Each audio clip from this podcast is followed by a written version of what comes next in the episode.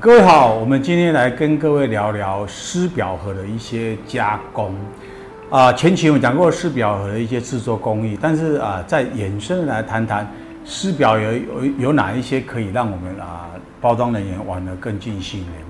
本身湿表盒它是一个用啊呃灰纸板当底为一个架构的一个包装材料，上面可以因为你的需要。啊，加上各式各样的材质，或者一些肌理，或者一些印刷工艺。比方说，现在有最常看就是用一些人造皮方面去把它啊表背啊，用人造皮。那可以有有人用布，甚至有人高档一点用亚克力啊做一些雷雕，做一些装饰。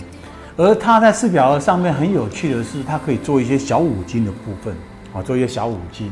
那甚至有一些蝴蝶扣啊、小小扣、小扣把啊等等这一些工具来。啊，来让整个湿表看起来好像就是仿木盒或者一个精致的盒子，所以湿表盒它呃比较有趣哈，也比较可以让设计人哈玩的蛮尽兴。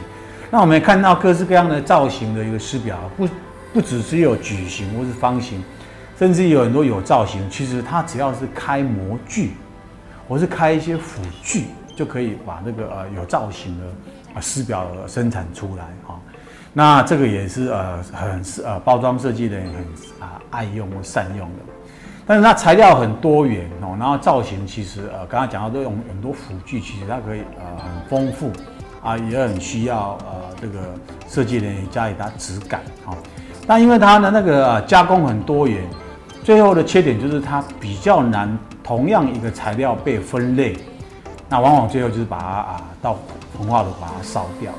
那当然，这个呃结构有好有坏，大家可以去啊探讨。但是啊，材料的一个应用呢，其实在我们设计里面不断不断的创新。